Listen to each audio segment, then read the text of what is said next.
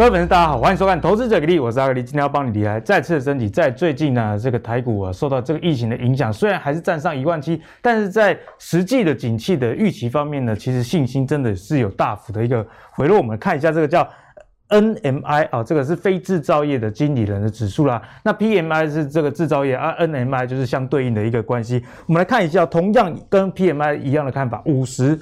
这个数值呢是一个荣枯线，所以如果你在五十以上是属于这个大家对未来的信心是比较好的，是一个扩张期；如果低于的话呢，就是一个紧缩的时期。那现在呢，我们看一下，在四月的时候本来是在六十，因为毕竟台湾景气实在是太好了嘛。哦，这个景景气呢是一直在很好的一个灯号，但是随着这个疫情的爆发，它对未来的期待其实真的是有大受影响，已经降到四十九。除此之外呢，未来六个月。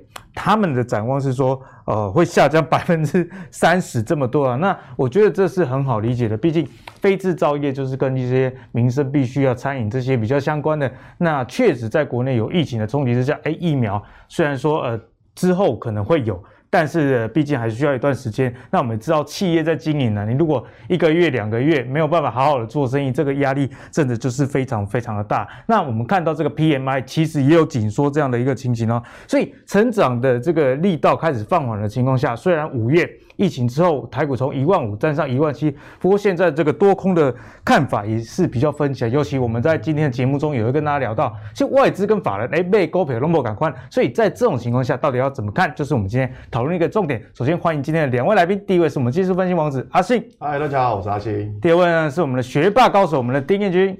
各位投资观众朋友，大家好。那刚刚跟大家提到说，这个外资跟投信土洋对做买的不一样，我们就来看一下内涵是如何。首先，在外资近五日的买超可以看到大概的方向，就是诶，就是买一些金融股啊，或者传产。你看哦，在前十里面。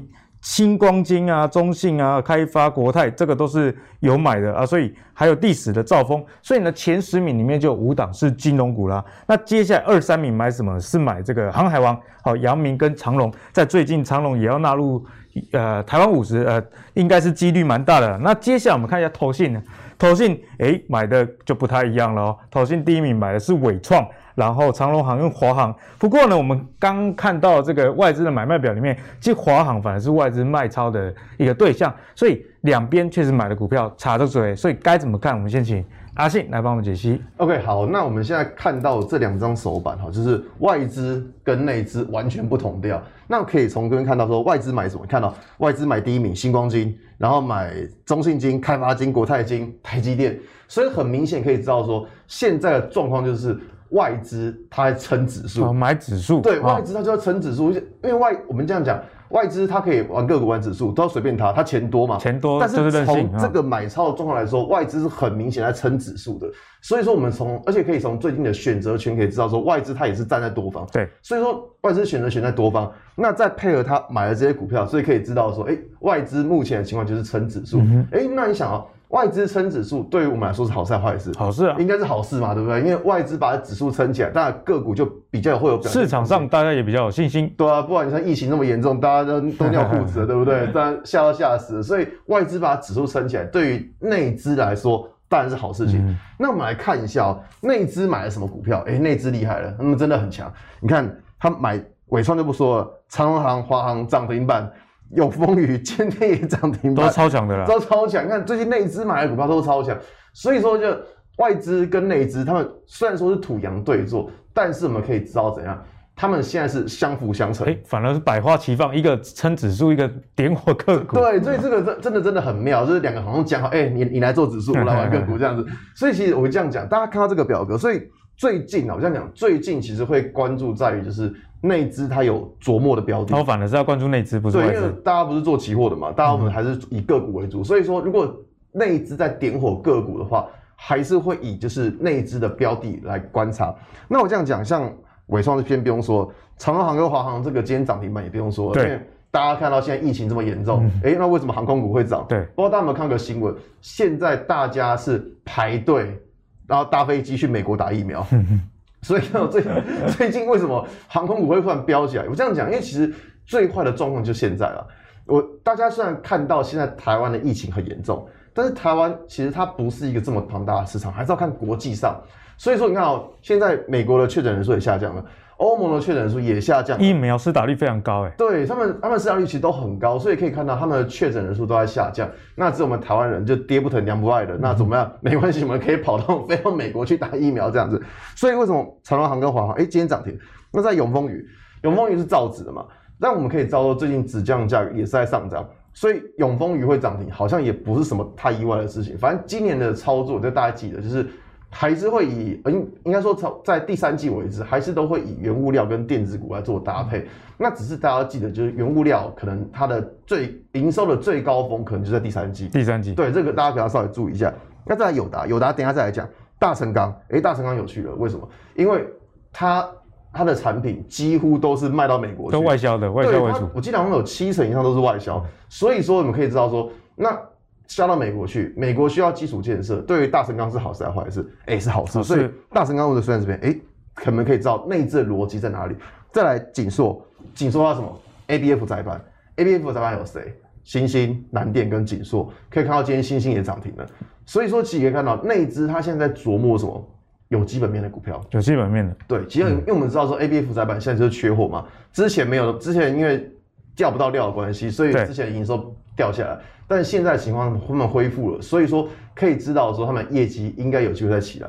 那再来可以讲到说像，呃，应该说很多观众会问的，像联电，联电，联电其实之前内资也有在琢磨。那可以看到像联电今天它也是一根拉起来，你看哦，它过去盘整了这么多天，然后今天也是一根这样拉起来。所以说其实我这样讲，就是以最近的情况而言的话，我想今年的行情跟去年会不太一样。去年怎么样？去年是卖梦。今年不是哦，今年是谁有业绩谁就会涨。今年是这样，所以你看为什么最近很多像呃生技股，最近疫情台湾疫情很严重，为什么很多生技股像涨不上去？因为没有业绩，没有基本面。对，今年的行情就是说，你看内资在点火的股票，其实都是什么？都是现在有业绩，或是可以看得出来未来会有业绩的股票。没错，所以我觉得在今年的操作，大家可以去关注这个现象，就是以基本面题材为关注。所以阿信呢也提醒大家，其实外资跟投信这样土洋对坐不用太害怕，对，因为两个的方向都不错。如果他们两个对坐了可能都是一些诶、欸、中小型股，这样可能就不太好了。不过外资买的是这种大型的全值股，集中在这个金融股啊，然后以及这个台积电等等。那在这个最近的操作上，阿信听起来是建议大家多加关注投信的动向，会比较看投信的部分。然后这个基本面也更加的一个重要，很重要。好，那接下来继续请教一下燕军，因为这个里面啊有非常多的金融股，那大家知道这个彦钧对金融股是非常熟悉的，那我们怎么来看待这样的一个现象？大家呢，如果是要做短线的话，当然可以去看说投信目前买什么。但是如果是要长期投资的话呢，其实可以看外资买哪一些股票嘛。那其中最大宗呢就是金融股。对，很多人都说金融股现在还可以买吗？因为台湾的银行家数啊真的是非常多。我们走一趟这个台湾的华尔街，就是台北的这个南京东路嘛，哦，全部都是金融机构。这样在过度竞争的情况下还有获利吗？所以很多人不敢买。但是我个人觉得呢，台湾的金融机构看起来好像加速很多。其实呢，都集中在少数的财团手上，好像这个八大光谷行库嘛，看起来好像有八家，其实上呢，呃，有时候要配合政府政策，可以把它看成只有一家。对。那另外呢，其实台湾的这个啊、呃、金融机构的市占率呢，大概都集中在无辜菜花身上。无辜菜花，听起来怪怪的？十五年前以前的说法啊，无辜菜花。好，就是吴家、辜家、蔡家加上这个外商花旗银行。那我们来看到，哦，这个是各大金融机构它的，哦，负责经营者是谁？那我们看到说，哦，星光集团的吴火狮嘛，他生了四个小孩。那老大呢，吴东进，他是负责星光金控；老三呢，吴东亮是负责台新金控。老四呢，吴东升，他原本是大台北银行，后来改名叫呃瑞兴银行。那另外呢，像鹿港的辜家是台湾五大家族之一啊，非常的有钱。那辜连松呢，他有四个小孩，老大呢这个呃辜仲亮呢是负责中信金，那老二呢辜仲颖是负责开发金，老三呢呃辜仲立呢是负责中珠迪和。那另外呢。国泰这个园林集团呢，这个蔡万林他是掌管这个国泰集团，那弟弟呢蔡万才呢，他是负责这个富邦金控，他们的小孩呢，这个蔡万林的小孩，就是蔡宏图、蔡振宇，他是负责这个国泰金嘛。那蔡万才的这个儿子呢，蔡明忠、蔡明兴呢，他就是负责富邦金。所以看来看去啊，金融机构好像很多家，其实民营的金融机构呢，大概都集中在这三大家族手上。那另外呢，还有个就是外商花旗嘛，这大概就是台湾啊消费金融的市场被这四大啊家族所瓜分。但是最近有个新闻，就是这个花旗银行，它宣布说要退出台湾的消费金融市场。对啊，震撼，蛮震撼的，震撼弹嘛。啊，所以花旗银行为什么要退出呢？它有两个原因，一个是信用卡这个业务呢，其实是不赚钱的，它要送很多的赠品啊，那就是经营成本很高。那另外就是呢，因为台湾的法规非常的严格。金管会呢管很多，所以呢这一些金融机构必须要去啊、聘用很多的法遵人员来遵循台湾的法律。那花旗银行评估以后呢，就决定说那要退出台湾的消费金融市场。那这个时候我们就来思考哦，那如果花旗银行退出市场，谁会获利？就是台湾其他本土的这些金控嘛。对。所以我们看到外资最近的买超买什么？买什么星光金啊、中信金啊、国泰金啊，大概就是这三大家族的这些金控嘛啊，因为这三大家族呢，它的市占率比较大，它是最有可能吃下这个花旗银行销金业务的。所以如果就长期发展来看呢，其实这一些三大家族负责的金控，其实获利都有机会成长。那我特别提到一家就是台新金控，嗯，台新金为什么特别提台新？因为我们现在看到说，好像金融家数。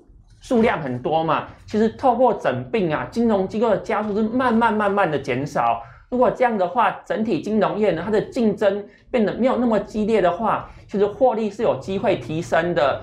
台新金控呢，最近就是发行一个特别股嘛，它去并购保德信。那如果并购保德信以后，台新呢，它原本是有银行、有证券，但是没有寿险。那如果并购保德信以后，它就增加这个寿险的业务，版图就更齐全了。对，而且目前金管会已经核准了这个特别股呢，很特别，台新 对非常特别。怎么特别？因为一般来讲，特别股到期的时候，这些金控是用现金去清偿嘛。对。但是台新它不是用现金去清偿股东哦，它是用彰化银行的股票去清偿股东。好，所以这个缠送十五年的这些历史的恩怨呢、啊，其实台新银行呢、台新金控呢，就可以借由把这个彰化银行的股票去发给这个特别股的投资人，对，顺利去让这个彰银案呢解套，所以之后呢，台新金控就可以有更多的资金啊去从事其他的发展啊，就不会说资金卡住去影响到营运的效率。那我们看到台新金控呢，其实它的现金股利值利率也是非常高的，对，没错，对，所以我是觉得说，投资人如果以长远的这个投资角度而言呢，就是台新金的获利是有机会持续成长的。哎，最近有我们也看到留言，有一个人请教，就是说他如果去借这个纾困的十万，他想要 all in 金融股，这样是可可以的吗？彦勋？好，那我们来看一下，一般都说杠杆不要开太高嘛。但是如果你是要融资还是去借这个贷款，我会觉得说，其实信贷的风险呢比融资还要来得低。因为嗯对，因为利率比较低。第一个信贷利率比融资低嘛，融资是六趴嘛，那信贷呢呃定是低于六趴的。另外就是当这个疫情发生的时候。股市上下震荡加剧，如果是融资的话，搞不好哎被断头停损出场。对，然后在五月的时候，现在哎指数又涨回来了，那很多人就就是被迫断头嘛，就是涨回来之后他也没赚到。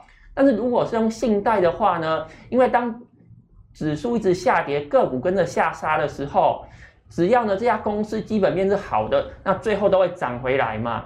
那所以，如果借信贷的话，就没有融资被迫断头的这一种风险。没错。所以我觉得，如果真的要使用杠杆去买进绩优股的话，我觉得去跟银行借款都会比融资来得好。所以你是觉得说，金融股的殖利率其实可以 cover 掉，呃，比方说去借这种纾困的这个利率吗？对啊，我是觉得金融股如果长期投资的话，你用信贷来投资，风险是比用融资来的低很多的。而且借款十万好像。金额也不会太少嘛，是是是，啊，就算真的不幸赔钱了之后，有这个薪资所得，也有办法拿来偿还银行的贷款。是，我觉得风险相对低啊，的确可以考虑。对，那彦钧的这个意见呢，也仅供给大家做参考啦，因为每个人风险衡量的程度不一样哦。那我觉得有时候这个纾困钱还是留给需要的人哦，好不好？好，那接下来我们来讨论一下的就是电子哦，因为电子最近有似乎有回温这样的一个现象，在前一阵子一度被这个航运超车，这个成交的比重真的是非常夸张。那其中我在电子里面，我觉得特别关注就是 IC 设计族群。我们最近看到这 CDKY 还表现非常的强势，市值已经到三千五百亿以上啊，不愧是我们的股王哈，非常非常的强。此外，一些中低价 IC 设计族群，例如说像敦泰啊、天宇这些，哎，其实表现也是非常好哦。例如说像这个敦泰哦，敦泰的四月赚了七点二一亿的这个营收，年增率超过一百 percent，而且自结出来的 EPS 单季就超过三块，也是非常好的一个表现啊。所以 IC 设计族群，其实阿信之前一直有跟我们分享嘛，之前是分享这个联发科。对，后来走势也相当不错，所以最近我们看到这个 CDKY 往上攻的状况下，这整个族群我们该怎么看？我这样讲哦，现在大家应该最最应该说很好奇，像天域、敦泰或是华讯，它是三档驱动 IC，因为之之前涨很多嘛。对。但我要跟大家讲，就是说，像是以天钰来说好了，像天钰，我记得它最近公布 EPS 也是很强，也是很强，但是股价好像没没什么反应。那我要跟大家讲说，现在大家看到这些驱动 IC，他们的以天钰来说好了，像。他们我们可以看到它的 EPS 还是很强，但你要去想说，它是因为过去很缺货，但它未来呢？目前看的状况是，未来这个产业已经没有这么缺了，哎，已经不缺了，哎，还是缺，但是没有像之前这么缺。所以说，如果单就以产业来说的话，对我们看到现在 EPS 很强，但现在 EPS 很强，不代表未来的 EPS 同样也会很强。是，毕竟我们这知道说，这些数据都是一些过去式，只是说。单纯就产业面来讲的话，其实现在的数字很漂亮，但是不代表以后数字，因为以后可能没有这么缺了。对对。所以我觉得像是驱动 IC，大家还是去年非常热门的，我觉得这个就要小心了，因为没有这么缺的情况之下，还会不会有这么强的那种涨价效应？我就觉得要打一个比较大的问号。是。那如果我们从技术面来看，你看，哎、欸，股价反弹到这边来之后，很接近前波高点，可是没有过。那它在这一天，它爆了一个非常大量的，它爆了一个非常大量的，而且它还怎么样带量下跌的，所以这边会去思考说，哎，短线在这个位置，股价它是不是可能会先整理一下？所以说，如果说要操作这样股票的话，你要记得转强的点是在这一根大量黑 K 棒的高点要能够站上，才表示这一档股票能够重新转强。嗯。好，所以说以这种驱动 IC 的话，我会觉得说在之前，应该说去年涨很多的股票，去年涨非常多的股票，我觉得今年的话。可能就会先稍微先暂时观望一下，当然我不否认他们的营收开出来应该还是不错，但是因为就像刚刚讲的，他们没有这么缺的情况之下，到底还能不能够复制去年或是同样？更超越去年的情况，我就觉得这个是大家要小心的地方。所以在这样的论述上，我们是不是操作周期可能原本要放比较长的人，他可能要比较短线的操作？呃，应该这样说，就是说可以有另外选项换股操作吗？啊，可以换 可以换股操作，可以，我们可以去换换个换个其他方式来操作，就是这些去年很强的股票，这边先暂时先看一下。嗯看到未来开出来的营收怎么样，然后再来再来考虑。对，那至于换什么股呢？就是等等一下阿信会跟我们来解析的内容啦哈。那另外一个盘面的焦点，这个电子股以外啊，就是这个面板哦，面板我们看一下相关的族群有友达。哦，跟群创、明基材这些，那去年因为大家知道嘛，这个呃远距医疗啊，以及这些面板过去一些产业的一个竞合，走到了一个特殊的阶段，所以呢，报价的就随之上升啊。那另外在纺织的部分，也是因为去年大家其实因为疫情呢，不太敢下单。不过最近随着这个疫情的解封，其实欧美啊，陆陆续续这个报复性的买盘又回来，所以最近也可以看到儒鸿啊、聚阳这些公司都有不错的表现，而且除了股价以外，其实他们的 EPS 也都相当不错。所以在面板啊，或者是这个纺织这样的疫情相关的股票里面，该怎么观察？我们先请燕君来帮我们解析。好，那我从产业面来进行分析。面板呢，我是觉得报价之后可能会下修，会下降啊。对，那原因呢，是因为有五个，那我帮大家整理出来了。第一个是韩国厂商呢，三星啊、LG 决定延后退出市场。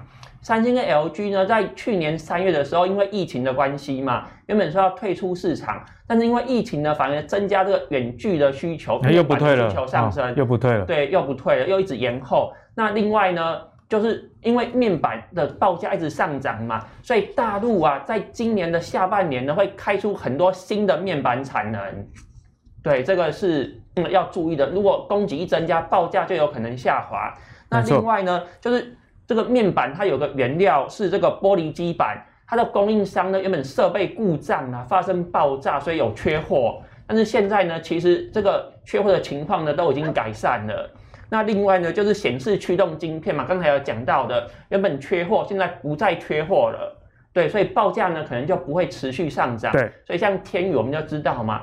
有些人就利用利多消息出货，EPS 很漂亮，但是股价反而是下跌啊，这种就是很标准的利多出货。那另外最近有个新闻呢，就是印度呢，因为这个面板的报价一直上涨，它要用一些优惠政策呢，去吸引外资来建造这个面板厂。那如果印度要开出产能，那不得了了，那面板的报价可能又要再继续下修了。好，所以基于这一些原因呢，我是觉得说面板呢。它就是很标准的景气循环股，如果报价开始下滑的时候，投资人就要特别注意了。所以现在大家如果要投资面板股，可能不要去投资会比较好。对，我是觉得风险比较高啦，就是景气它。报价快要往下走了。那除了面板以外，我们刚刚提到这个纺织，纺织也是最近传产里面非常热的，啊，很多散户也是想要去投资这一块，我们该怎么样来看待？好，那我帮大家整理出四大利多，就是为什么纺织股它会上涨的，总共有四个原因啊。第一个是我们东京的奥运呢要在七月的时候举办，大家原本想说，哎，现在疫情呢还没有得到控制，那全球的疫情呢很多确诊人数都在上升嘛。那这样还会举办奥运吗？但是目前的看法是说，这些运动员呢可以打疫苗。如果打疫苗的话呢，这个感染的风险就会下降。所以目前冬奥呢应该还是会如期举行。那如果如期举行的话，这些运动员就要穿那个运动衣呀啊，啊等等，就会有需求上升。那另外呢有两个事件，一个是新疆的棉花事件嘛。那有人指称说。新疆呢，去雇佣这个维吾尔族，然后有一些虐待、剥削劳工的行为，但是中国大陆呢，它是啊、否认的。但是因为这样子，有些企业去抵制这个新疆的棉花嘛，所以造成棉花就有点缺货。那另外呢，是因为啊印度呢是这个产棉的大国，因为疫情的影响也影响啊造成说这个棉花的供给减少。好，这个是两个原因造成棉花的供给减少。那另外呢，台湾因为疫情的关系嘛，以前那个防护衣啊都是出口的。嗯、那其实现在呢，台湾的呃内需呢也需要很多这个防护衣。对，所以造成说纺织股呢在五月的时候，哦虽然指数有做一些修正嘛，但是大部分的纺织股其实股价都是走阳的，今天也是非常强势。但是我要特别提醒大家哦，好，这四个事件都是一次性的。好，例如说呢，高端疫苗，它就是这个疫情的受惠股嘛。但是我们思考一下哦，一般人打疫苗原则上就打两次嘛。嗯。好，一个人打完两剂以后，应该也不会打第三剂。所以当这个疫情结束，如果每个人都打完两剂以后，那这家公司的获利还可不可以继续成长，就要看有没有研发出新的疫苗。对。好，所以有一些公司呢，它业绩也有成长，但是是一次性的。嗯、那这一种呢，当呃这个。事件结束，业绩开始下滑的时候，那可能股价就会跟着下跌嘛。那这个纺织股呢，它的确是有利多啊。但是东京的奥运就七月办一次啊，办完之后，大概市场的需求也没那么多。那印度是的确有疫情的，不过疫情总会结束，总会过去嘛。那台湾的疫情也一样，等到疫情过去了，哎，台湾的防护衣没有那么缺货的时候。那可能纺织股的这个获利呢就会往下掉，所以我是建议大家在买这一类型的股票的时候，它的短期的业绩的确是非常好，是，但是记得当这个公司的营收获利开始往下的时候，记得要获利了结。嗯在这边，彦钧也提醒大家，这一次性的利多，但这不代表说不能投资啊，只是说你投资的周期可能就要自己有一个立场，不要说看到这些利多你就突然想要存股哦，毕竟这是比较一次性的。那接下来请教阿信啊，从技术分析的上来看，刚刚彦钧从呃整个大环境的这各个产业因素来帮我们解析完了，如果从个股的技术分析，这些股票有没有一些值得去留意的重点？糟糕，都没有讲，都没有讲技术分析，都没有讲技术分析，没有了。我这样讲，像刚刚讲那个疫苗，其实现在疫苗它。其实真的不是只打一次，也不是只打两次，以后应该会无止境的打下去。为什么？因为这个疫情到后来会流会流感化，它会流感化，而且我们可以知道说，现在病毒是一直在变种，所以你打原本的疫苗，如果你今年打完，你打了两剂，你会不会明年要再打？它以后就跟打流感疫苗是差，有点有点类似差不多的概念。那当然不是叫跟大家说买高端，不是啊，只是说以疫情来说，它可能之后会流感化，对，变成说它会一直围绕在我们的生活当中，不会消失。那我觉得这种东西其实说，我觉得大家在之后应该会有蛮长一段时间要来跟病毒好好相处。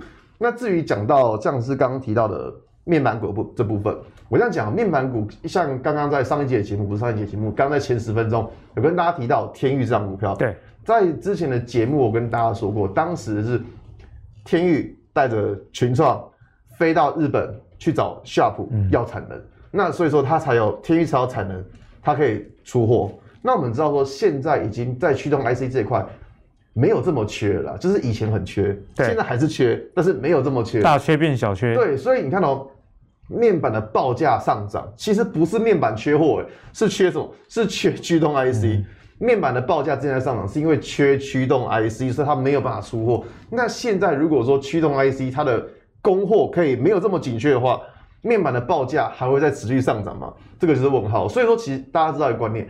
面板报价上涨，当然韩国三星那边也是有一有不有一部分的因素，只是说它根本的原因是在于说，因为之前是缺驱动 IC，所以面板没有办法出货。现在驱动 IC 没有那么缺了，那面板的出货会不会就比较比较正常？很有可能哦。对，我觉得大家就是大家思考问题。那再来像纺织这一块，呃，像刚刚提到，呃，那个燕军有提到，就是东京奥运，我要跟跟大家讲，东京奥运它在拉货，它其实去年就拉好了。通常就是它会领先一年来拉货，嗯、所以它不会到现在才才开始就是哦说哦我要办奥运，我赶快拉货，不会的。他们要拉货，他们是去年去年就开始拉明年的货，那今年拉明年的货，明年拉后年的货，是这个样子。所以纺织股，如果说你单纯从东京奥运的这个角度来切入的话，其实我个人觉得是有一点不太妙了，因为我们知道说这东西其实它早就已经把货拉好了。嗯、那再来给大家看一个东西哦。像纺织，我们可以知道说，成衣就是谁？聚阳，巨阳，对对。好，我给大家看一下，这个是巨阳五月份的营收，呃，年增八点四七个 percent，月减三十三点四八个 percent。哎，这个月减很可怕，哎，这幅度好大，这个月减幅度很大哦。所以你要想，为什么它会这样月减？好，巨阳他说了，因为海运的关系，现在货出不来。嗯、好，你想哦，现在塞港，它没有办法出货，请问一下，它的营收会出来吗？不会啊。好，那我们再来想一个问题，诶、欸，海运走不成，我们可以走空运吗？应该应该有人会这样想嘛？对，海运不成，那我们走空运总可以吧？不行，为什么？我这样讲哦，它为什么一定要海运？因为它单价低，嗯哼，量大单价低，它单价是低的，所以它只能走海运。那海运如果塞港，请问下它怎么来贡献业绩？那如果它走空运呢？OK，它营收出得来，但是它为什么？获利出不来，获利就被吃掉了。对，因为它单价低，所以怎么样？越卖越亏。所以说它不管怎么样都是死路一条啊。讲白话是这样，所以你看为什么今天股价下跌？因为大家知道这个情况。因为我这样讲，大家现在对于纺织股的概念是，哎，对，很多利多，嗯、就是满满的利多。像之前加工司在涨价，那可是大家会想说，加工司涨价，它到底是因为需求增加，还是供给减少？我们要看的就是说，我们在看产业的时候，你要知道说，供给跟需求其实这两个我们都要看。嗯但是需求增加会比较是我们喜欢的状况，因为整体需求增加嘛，变成说你才有涨涨价的空间。对。但因为现在这种疫情的关系，造成供给减少，疫情会永远吗？不会。所以它就不是一个就是良性的状况。我就要跟大家讲，就是说以产业来论的话，其实会这样看。所以说，如果你看到巨阳，它这个月的营收是下滑的话，那当然就像我刚刚节目一开始讲的，说今年大家会以什么？基本面为主，嗯、有基本面、有营收、有获利的股票，对，他们才有才有上涨的可能性。所以你看到像这个情况，哎、欸，股价在今天怎么样？就一根黑棒杀下来。所以我觉得这个大家要去注意的地方是说，在纺织这一块，不能说就是以后都会这么烂了，但只能说短时间内，因为他们营收是开不出来的，所以说市场当然会先出脱，然后或者是转到比较有基本面的股票。所以这是在聚阳的部分。那再来看到儒鸿。其实如虹它是还没有公布营收了，但是如虹的单价是比巨阳高一点点。对，如虹单价是比巨阳高一点点，所以说如虹目前的股价还算稳。但是你要看哦，如果我们用这一根很大量这根创新高的这根六百三六百八十三块这根 K 棒来说，它的这一根买进的人的成本大概是在六百六百六十几块附近。你可以看到过去这几天，其实股价只要反弹到这个地方，都站不上去，压力蛮大的。对，所以说其实可以知道说，这边都是一个什么？目前都是一个什么？都是一个套牢卖压。所以以这种状况来说的话，我觉得说在成衣，就是是在面板这一块。目前来说，我都是会先避开情况，都以观望为主啦。好，那我们刚刚也问了阿信说，接下来该买什么股票？因为他说这个 I IC 设计要换股操作比较好嘛，所以在节目的尾声呢，同样的照我们的惯例啊，六月啊，如果要布局一些股票，阿信比较看好哪些？我这样讲就是这个题稍微更正一下，因为六月好像有一点短。那我我这边我是像。刚刚在巨阳那边有提到营收嘛？那我也跟大家说，在节目开始的时候，会今年会以有营收题材为主，基本面很重要。对，所以说，糟糕，我们我们不是教技术面的吗？技术跟基本面相辅相成，好像有点反。那我还是跟大家说，就是说，呃，在以现在情况，会以是比较有产业面的来来讲，就好比说我们看到环球金哈，哎，大家想说环球金，因为半导体很强，所以戏剧院跟着强，没错，这个应该是很容易可以思考的状况。但大家不知道有没有注意到，环球金最近有个新闻。它合并了德国世创这间公司。嗯、我们这样讲哦，完像矽晶圆最强就是像呃信越半导体，他们是第一名、第二名这样子，信越、盛高这些东西。对。但是环球金它在并了德国世创之后，它的市占、它的排名可能就是会到一个坐二望一的程度。那我们知道说，以一个产业来说，如果一个产业它能变成是龙头，那当然是相对较好的事情。所以说，会针对环球金的这个新闻，你看哦。它大概在这一天发行的，就是一个很庞大的 GDR，，然后那个到了一千多块，所以说你看哦，它这个新闻一出来，其实股价就直接拉一根红棒上来了，代表说市场是认同这个新闻，有认同这个概念。为什么？因为我这样讲，环球金它的产品组合大概有七十个 percent 都是长约为主，三十趴是短约，但它合并了德国世创这间公司，德国世创我印象中好像只有十趴。是长约啊，剩下全部都是短约，所以如果短期这些产品报价上涨，其实是比较有获利的。对，所以你看到环球金，它这间公司它是以长约为主，那它现在合并了一间是以短约为主，你觉得他们两个会不会相辅相成？两边都开始吃下市场了。对，所以你看到为什么它这个新闻一发布出来之后，股价立刻拉一根上来，就是因为大家都看到这个消息。对，大家我这样讲，因为大家想说，哎、欸，合并这有什么了不起的？嗯、但是重点，合并其他没有什么大不了的事情。但是因为主要是因为。环球金的它的长约能跟德国市场这些公司的短约能够配合起来，因为有些公司的这个并购并购了差不多性质的东西，其实这个效益整体没有一加一大于二啦，对不对？对。可是环球金看起来是有这样的效果，它看起来是有，所以他那时候发个 GDR，他好像他喊喊到多少？一千多块吧？一千多啊？对啊，一千多块，所以很高啊。所以那为什么市场会认同？就是因为大家可以看到，哎，它产业是有 match 到的。对。所以这个是在产业这部分，我觉得是可以跟大家做分享。嗯。那再来可以看到，像是这个。万润一间房间，之前跟大家讲过。那大家怎么哎、欸，怎么又来讲是万润？我这样讲，万润这边其实也蛮有趣。我们要看什么？看一下营收。你看哦，它从三月份、四月份的营收已经开始怎样？开始跳升了。从去年十一、十二月的时候，营收都是一亿左右。但有没有看到它从三月、四月份的营收已经开始跳升上，开始有加速度的感觉了。好，这是为什么？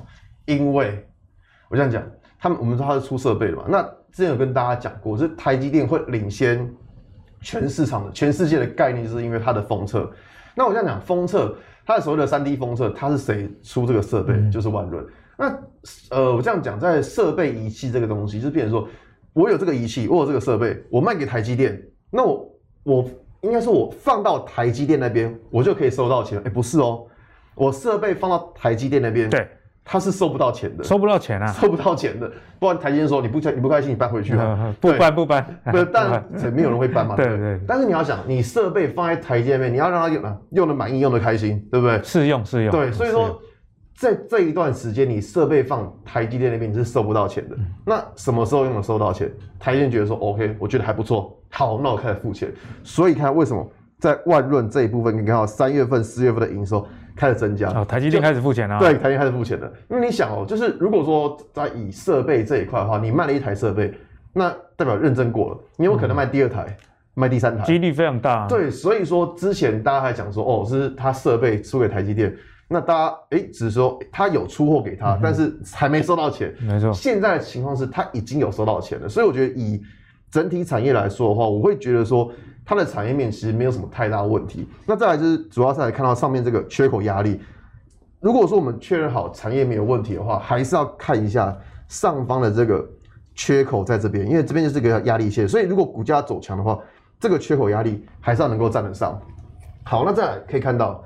还有一档叫什么比较特别的，像是这个台表科，就之前你说很容易被表的啊，股价了，股价容易被表。我们 就是它它的股性就跟什么，就跟它的名字一样，对，就是台科，然后 然后六二七八嘛，对不对？比较上上下下一点。对对对对对对，那这个这东西，那个大家导导播会帮我静音下来。那我这样讲，其实，在看这张股票的时候，我会觉得它很有趣。有趣的地方是什么？因为你要看哦。最近大盘跌成这样子，它好像都没有什么太大动静。对，就是我在节目刚开始说，我会找什么？我会找说过去没有大涨的，嗯、像台表科就是一个很典型的，它过去啊，对，看从从呃从一月份开始它有涨，哎、欸、都没有，都没动，它都没有动。应该说从去年开始其实都没什么动，所以我会觉得说，这样这种过去以来都没有动的股票，我会比较喜欢去看它，嗯、就代表说它会不会有所谓其他的题材。那可以看到说，它在这张是月线图。它在过去以来，它都有守住下方这条均线，所以我觉得以这种状况来说，像台小科这样股票也是一个就是会关注的方向。那刚刚阿星跟我们分享蛮多电子股的逻辑，阿格力也觉得很有道理啊，尤其是呼应了阿星刚刚前面跟大家讲的基本面很重要，例如说像万润，你看到它营收开始有加速度出来啦，所以接下来这个五月营收、六月营收，甚至下半年营收，就是大家比较可以期待。所以要去检视一下的话，五月营收有没有增加？如果五月营收又掉下来，那就那就可能就真的有问题。对。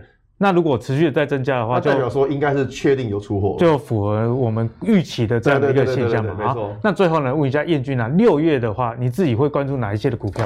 我看好的是伺服器产业。伺服器产业。对，那为什么看好伺服器呢？我整理了一下，好，其实英特尔呢，它不是只有伺服器产业啊，它之前在手机啊、笔电啊、桌机啊，其实都哦是有所表现的，但是呢，其实都后来都被竞争对手打趴了啦。嗯所以现在英特尔呢，就专心在伺服器上面，它要力守最后一道防线，这个不可以再失守了，再失守它就啊什么都没有了。所以我是觉得呢，这个英特尔它一定会全力发展这个伺服器平台啦。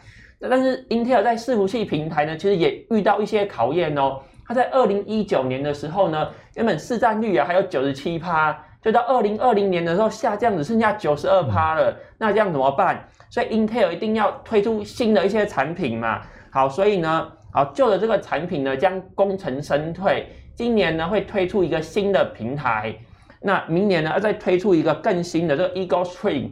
好，那我们来看，因为这个伺服器呢它的功能提升，规格上升嘛，所以它这个 PCB 的层数啊就要增加。好，在过去 PCB 的层数呢，好原本是十层到十四层，那今年的这个新平台呢会提升。变成十二层到十六层，那明年的啊，这个层数更多了，会变成十四层到十八层。我、哦、这样看起来，难怪这个 PCB 厂的业绩越来越好。是，那我们就想说，像手机嘛，手机以前一个手机就是一颗镜头，后来变成两颗、三颗、四颗，啊，所以大家预期说手机用到镜头会变比较多，所以大立光就一直涨嘛。嗯、但是大立光上涨以后，会有什么玉金光啊、舜宇光学来瓜分这个。啊，产能嘛，啊，所以大力光呢，后来就股价下跌，痛失这个股王的宝座。那其实我们就短期来看，其实当这个 PCB 的层数增加的时候啊，啊，相关的这个业者呢，就可以因此受惠。啊，所以我们看到哪一些是这个英特尔 PCB 的供应商呢？啊，有这个博智金相电，那另外还有星星，星星是做 ABF 载板的。那 ABF 窄板它是什么东西呢？就是以前我们那个 IC 啊，是直接放在 PCB 上面。对。那现在呢，因为我们要求这个啊运作的效率嘛，所以这个 ABF 窄板呢，它的面积有变大。嗯。我们的 IC 是先放在 ABF 窄板上面以后，然后再把它放在 PCB，这样运作会比较有效率。那以前是因为五 G 的关系嘛，所以 ABF 窄板的需求是提升的。那现在呢，因为这个英特尔呢要推出新一代的这个伺服器平台，所以呢就会加速这个 ABF 窄板的需求。嗯。那我是认为说呢，这个英特尔啊在跟 AMD 在竞争的时候呢，其实英特尔还是有一些优势的。好，因为呢，英特尔早就知道说 ABF 窄板呢是未来的趋势，所以在二零一九年的时候，那个时候就出资两百亿，那直接帮星星呢在杨梅去建一个工厂，把所有的产能都包下来了。好，所以现在其实这个 AMD 啊，它最苦恼、最烦恼的事情就是买不到 ABF 了、嗯、，ABF 窄板缺货。产品有人要买，但是它产能开不出来。对，好，所以我们看到说，其实如果这个 Intel 呢，它未来的这个伺服器呢，它真的是 抢回这个市占率的话呢，其实这一些公司啊，它的获利都是有机会成长的。那另外我们看到散热嘛。像 PCB 的层数变比较多，所以呢，这个散热的规格要提升。对，好，所以我们相关的概念股，像啊剑准啊、哦双红啊，或是建测，建测是属于啊散热里面的均热片的。嗯、那这些公司呢，它都是营收有机会成长。那另外还有一个做连接器的是嘉泽嘛，我记得这个阿信在上个星期有分享过这一家公司，这个主要是做 CPU 的插槽的。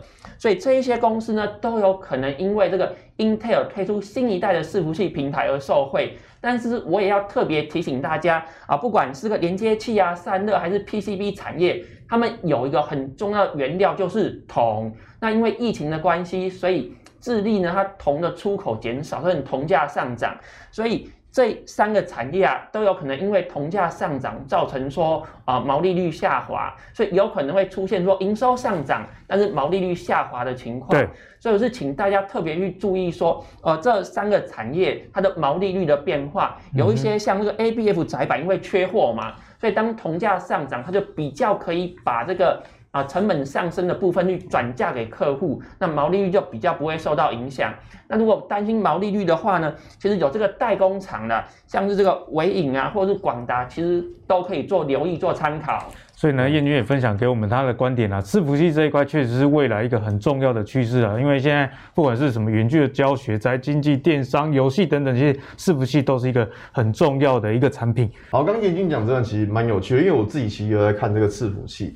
那我这样讲，我刚刚有提到说 ABF 载板，这个这个什么东西呢？就是刚刚有提到说传播速度的问题，你就想哦，原本它是这样子，原本是这样平行的。平行排列，它的传播速度是比较慢，没错吧？嗯、但它是因为它现在变成是这种堆叠，堆叠类似这样，这样一层层堆上去，嗯、所以它中间就是有个 ABF 载板，它就会让它的传输速度变快。